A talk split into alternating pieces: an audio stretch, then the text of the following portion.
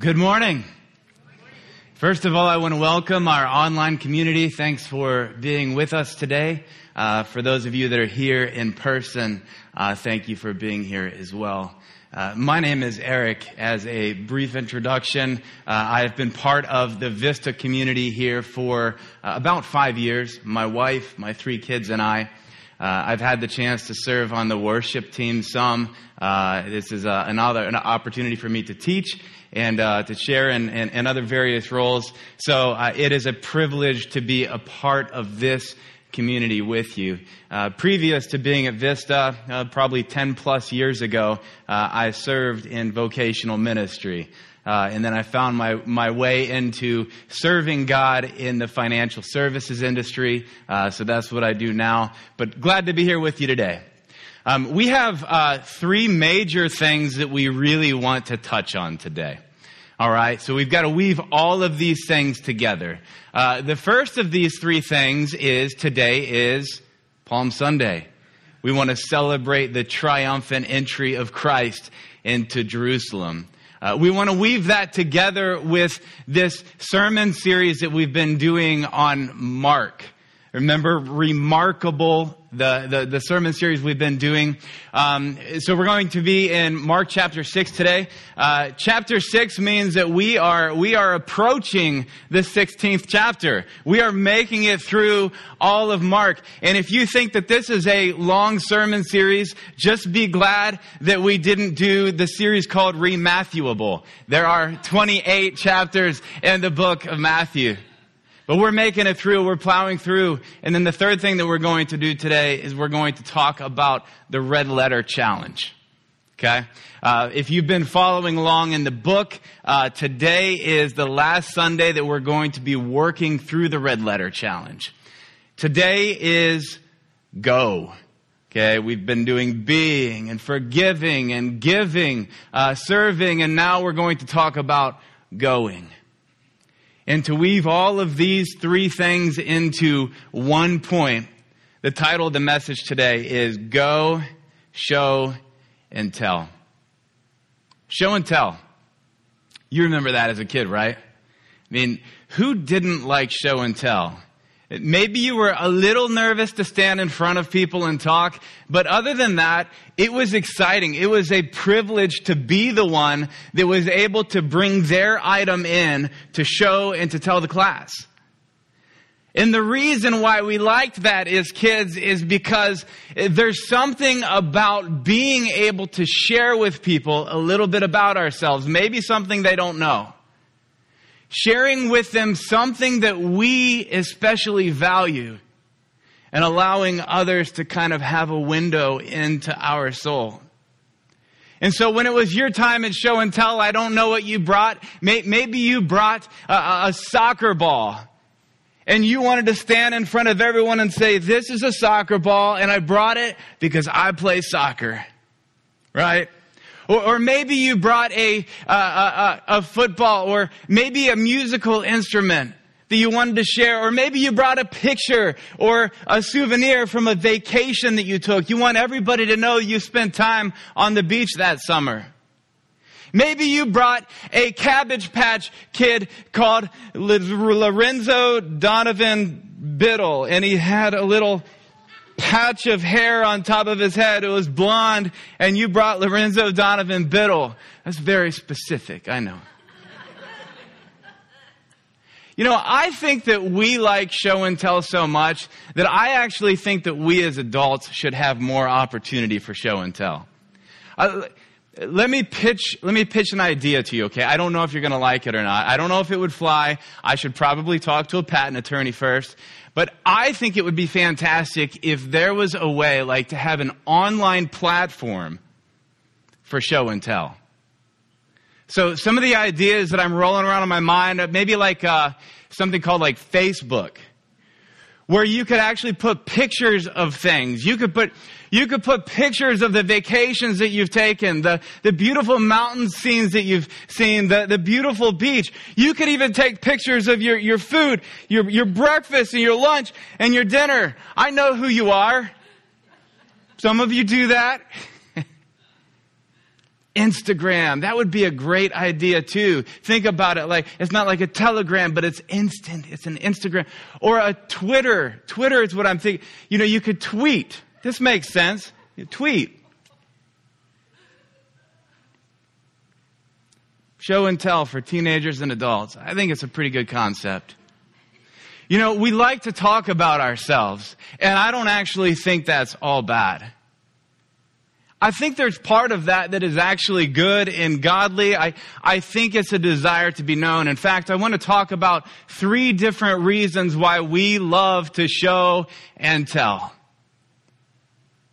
The first reason is because it creates a relational connection. It creates a relational bridge. When we reveal something about ourselves, it gives somebody else the opportunity to know us. Certainly, God is a God who reveals himself. He has revealed himself through creation, through his church. He reveals himself through scripture. He reveals himself through uh, Jesus. You spend time in prayer and in His Word and He reveals Himself. He longs to reveal Himself. In fact, one of the interesting things about the Garden of Eden is once Adam and Eve found themselves in a place of sin, once they had fallen, the first thing they do is hide themselves. I think there's actually something good about sharing something about yourself because you're trying to say, look, I want to have a relational connection with you. The second reason I think show and tell is actually great is that it, it we're, we're, trying to benefit the hearer. We're trying to benefit the listener. Here's what I mean by that. If, if I go in, into Columbus and I find a brand new pizza place that is amazing, the best pizza I've ever had, I'm going to tell you for two reasons maybe three. The first reason is that I want you to know that I had a great experience. I want, I want you to have a window into my soul. At the same time, I'm telling you because I want you to taste and see that this pizza is good. You've got to go. This pizza has changed my life. It will change yours. Okay, that's a little dramatic, maybe. The third reason that we tell people about that amazing thing, that the third reason why we want to show and tell is because we want to benefit or promote the subject. Here's what I mean by that. Let's say that pizza place really is that amazing. But maybe you want to reward them a little bit. The service was so great. The culture was great. It, maybe you happen to know the owner and you want him to be promoted or her to be promoted. Maybe you know that they are people who contribute to human flourishing and they, they, they give a portion of what they have away to ministry efforts or to those in need. And so we sometimes show and tell, we sometimes talk about experiences because we want to promote the subject. So we love to show and tell. And it's good to show and tell. I want to just briefly recap for you Mark chapters 1 through 5 before we hit Mark chapter 6 today. You see, the reason why I want to recap this is because the disciples had a front row seat. The disciples had a front row seat. Think about this, okay? Jesus is, has called these 12 into himself and he's walking and talking with them and they are experiencing some amazing stuff. They get to watch as Jesus teaches. And he teaches as one with authority. And he teaches with, as one with incredible insight. Mark chapter 1 through 5, we hear about the parable of the sower. We hear about the parable of the lamp on the stand. The parable of the mustard seed. And the disciples are amazed, and all of the people are amazed at the way that Jesus teaches. And the disciples, front row seats. Not only is he teaching, but Jesus is healing. He heals Simon's mother. He heals, uh, he heals the man with leprosy. He heals the man with the shriveled arm. The, the woman who is bleeding for 12 years comes to him, touches his coat, and is healed. And the disciples are amazed. Jesus is casting out demons. In Mark chapter 1 through 5, we see a man in the synagogue that is possessed, and Jesus releases him, commands the demons to flee. We see a man in a tomb that is full of demons. And Jesus casts out the demons, and the demons go into the pigs, and the pigs, whoosh, you know the story. And the disciples are taking all of this in, they're observing all of it. It's amazing. Jesus picks some grain on the Sabbath. He heals someone on the Sabbath. And the Pharisees, the teachers of the law, begin to dispute with him. But Jesus, with love, with power, with insight, speaks back to them. I mean, if nothing else, the disciples have to have been pretty excited to watch Jesus just dismantle the arguments of the teachers of the law. The disciples had a front row seat to all of this, even as Jesus raised this little girl, Jairus' daughter, that was presumed to be dead. I would have loved to have been there. I don't know about you, but I love to just watch. I love to observe.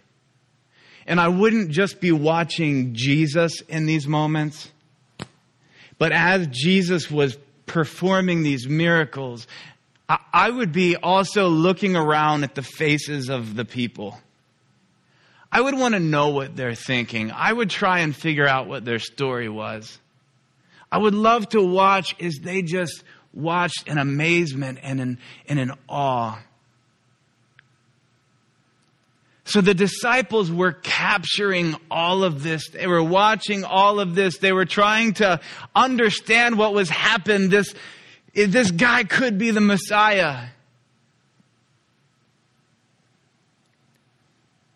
And then chapter 6 comes. Mark chapter 6. And I'm going to start reading at verse 7. If you want to open up your, your app or your scripture, you can. Uh, it'll also be on the screen. It says, calling the twelve to him. So this, this word is proskaleo. He is calling them in with him. It is a word that means he's asking them to, to draw in into an intimate conversation. He's bringing them into proximity. And as he calls them in, he quietly eh, offers an invitation to them. He began to send them out two by two and gave them authority over impure spirits. These were his instructions. Take nothing for the journey except a staff. No bread, no bag, no money in your belts. Wear sandals, but not an extra shirt. Make sure you take at least one, but you don't need an extra one. Whenever you enter a house, stay there until you leave that town. And if any place will not welcome you or listen to you, leave that place and shake the dust off of your feet as a testimony against them. All right, disciples. You've seen it. You've stood around in amazement. You have watched me perform these miracles. Now it's your turn. If you were one of the twelve, how would you react? If you were one of the twelve, how would you react? For me, I'm pretty sure I, I love the whole observing thing. I, I may have even loved thinking about how I might handle the situation. But as soon as Jesus looks at me and says, All right, it's your turn, I am looking for an exit. I'm looking for that sign right there that says exit.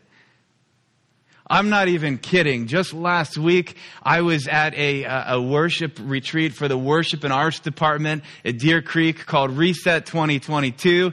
And Tammy was up front, Pastor Tammy, and she had asked, would somebody please pray? And nobody was volunteering. I can't remember if it was for a meal or if it was, cl- I don't remember what it was, but I am not even kidding, guys. I am 43 years old. I've been praying in public for a very long time. In fact, I was a vocational pastor. I guess you could say I was paid to pray in front of people. And I did that thing where I'm like, don't make eye contact. And I started feeling really afraid that that wasn't going to work. And this is a confession, and this is absolutely true. I'm not fabricating this. I physically started sliding down in my chair because there was somebody sitting at the table in front of me, and I slid down just out of her view. If I were one of the disciples, that's what I would have been doing. Disciples, it's your turn. Let me ask this. There, he's sending us out two by two. Which of these disciples do you want to go with? That, that would have been my next thought. I'd been like, okay, so I'm looking around at the other disciples which one is uh, the best fit for me? And, you know, I, I think the first one I, my, my mind would have gone to would have been Peter. And the reason why is because P- Peter's bold. He is, he is courageous. And Peter talks a lot. And if he talks a lot, that means I don't have to talk at all. Just let him do the work. The only downside to Peter is that there's a very good chance you don't make it back from that trip if he does the talking. I mean, Peter will, he, classic put your foot in your mouth kind of guy, right? So maybe instead I, I pick Matthew because Matthew was a tax collector. And so he went door to door. He's really good at this sales thing. He's not afraid. Maybe I'd pick John. I mean, John's a, John, John is like a teacher's pet. Right? He is, he is the one that is most loved by Jesus. If you don't believe me, just ask John. He'll tell you. vacation, a backpacking trip. Uh, when I come home from a backpacking trip, I almost have to force my my family. They, I, they don't even care that much anymore. I think they, I think they sit and look at pictures sometimes to like make me feel good about myself. But usually I can grab at least one as they're walking by and say, Hey, come, take a look at these pictures. You know, I want them to share the experience. I, I've got to tell. I can't help but tell. I'm so excited. Bengals fans, any Bengals fans out here? I mean, Bengals fans, uh, Andrew, where are you? Bengals fans, I mean, you had a lot to celebrate, right? It, the, the, second half of the year, I mean, you made it all the way to the top, the Super Bowl. I bet Bengals fans were talking this year. Why? Because you can't help. You, you have to talk about it. Now, there were two games you weren't talking about. The two games you played the Browns. Uh, I myself am a Browns fan. I don't mean to rub it in. I actually don't know what it's like to have great things to talk about as a fan of NFL football. you know what I'm talking about. You know what I'm talking about. As we look back at Mark chapter 1 through 5, just briefly again, here's what I want to point out. Jesus is going out, he's, he's doing all of these things, and what we find in Mark chapter 1 through 5, people could not help but talk about Jesus. They couldn't help it. I went through yesterday, I took a look, Mark 1 through 5, I found every single time that it said something like, the people were amazed and talk, talked. The disciples talked to one another. The Pharisees talked to one another about how they were going to kill him. yeah, that, every time the Pharisees are talking about him, it's never good. The crowds were gathered around him, which implies they had been talking about him 24 times. In five chapters, Mark wants to make sure you know everybody's talking about Jesus. Because what he is doing is amazing. What he is doing is compelling. What he is doing is changing everything. He is so disruptive. You cannot encounter Jesus and remain neutral. He's too disruptive. He messes everything up. People could not stop talking about him. And when you experience heaven on earth, you cannot stop talking about it because you can't stop thinking about it. So we come back to these disciples. Were they afraid or were they so compelled that they were ready to share? And let's take a look briefly now at Mark chapter 6, verse 12 to 13. It says this they went out. They went out. They preached that people should repent. They drove out many demons and anointed many sick people with oil and they healed them. They went out and shared their experience because how could they not? They went out and told their story because how could they not? They may have made mistakes. I'm sure they did.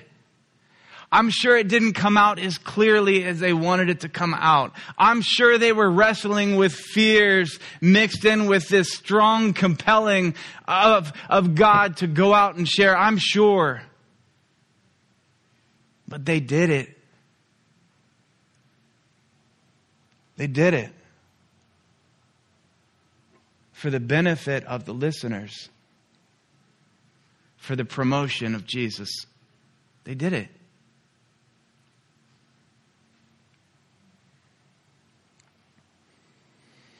Well, guess what, folks?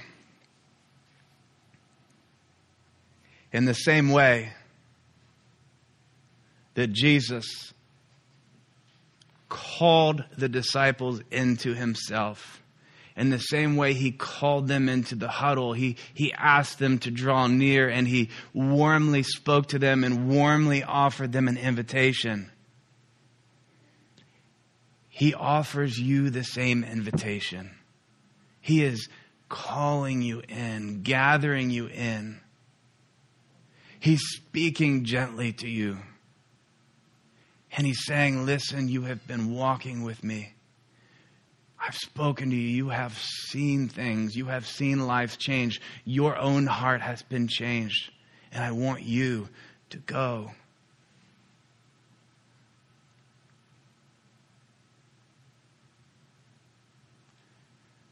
For some of us, that might feel a little scary. That might be your reaction. Others, we're, we're ready to go.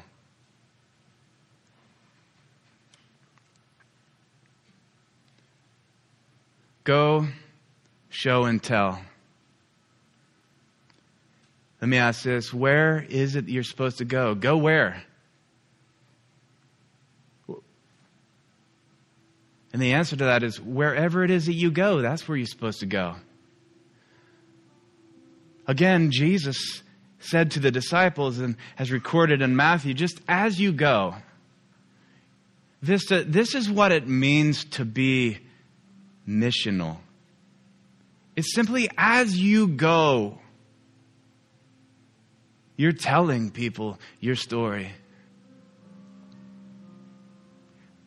It starts by telling it to yourself. It starts by reminding yourself of the goodness of God, speaking to your soul, commanding your soul to receive His truth with your family. You know, as you evangelize or preach, as some of these words uh, are in Scripture, it simply means announcing, proclaiming the good news of Christ. Teenagers, kids, evangelize, uh, preach to your parents. They need encouragement.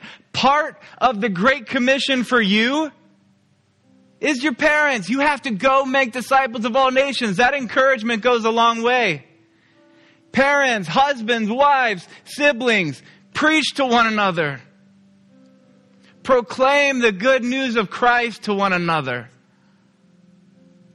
As you go and you're in your neighborhood and you're with your friends, tell them the story of how Christ has impacted you. As you go to work, as you go to school, tell them your story. Go where? Show how. How do we show? We live it. Saint Francis of Assisi is, is attributed with saying, preach the gospel at all times and use words if necessary. Let me ask this. Have, are you so full of God that His fruit just shows?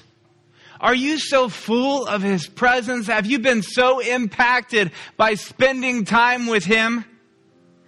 That it just shows, it just comes out naturally. You are a person of love. You are a person of grace and mercy because you have been with Him.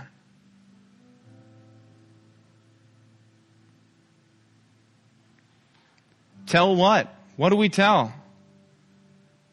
How you've been impacted how he has transformed your heart. We sometimes will say something like, wow, that person has such a testimony. I wish I had a testimony like that. Trust me, you don't mean that. That person went through some very, very difficult times to have that kind of testimony. Is it not a testimony to simply say, I was lost in sin and I was redeemed. I was brought from death to life. I was living in fear, and God is slowly, by His grace and mercy, bringing me out of fear and into freedom. Is that not a miraculous testimony of God's grace and mercy in your life?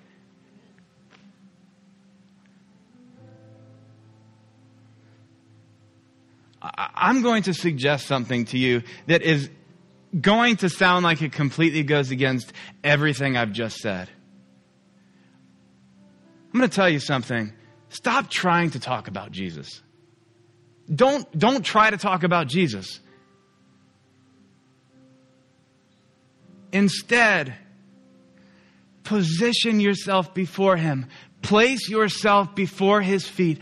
Become so immersed in His love and His mercy and in His grace. Come in as He calls you in. Be with Him. Have so many stories of how God is meeting you personally that you can't help but think about it. That you can't help but talk about it. Because you won't be able to help but talk about it.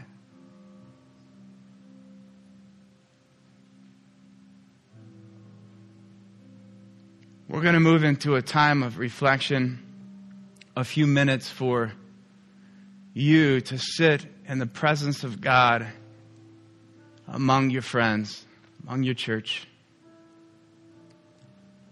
and a couple of prompts for you as we sit in His presence together. Perhaps you want to let Him remind you of His impact on your life. Let Him move you to confession and repentance. do not feel, do not walk away from this moment feeling guilt and shame because you haven't shared enough. No. Believers, confess it. I'm leading you to Christ right in this moment. Confess it to Jesus. Tell him that you've fallen short.